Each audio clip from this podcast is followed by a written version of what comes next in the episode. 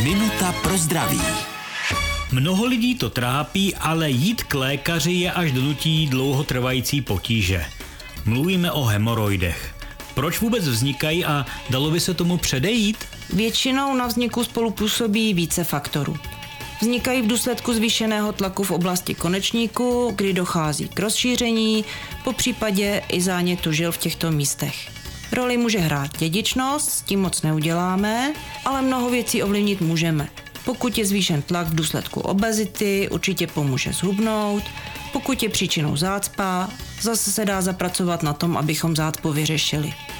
Dbali na vhodnou stravu s dostatkem vlákniny, na dostatečný příjem tekutin, nezapomínali na pohyb i to, že při dlouhodobém sezení máme na chvilku stát, projít se, abychom trvajícímu tlaku odlehčili. Minutu pro zdraví pro vás připravila doktorka Irena Zimenová.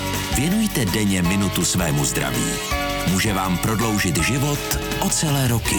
Český rozhlas Vysočina, rádio vašeho kraje.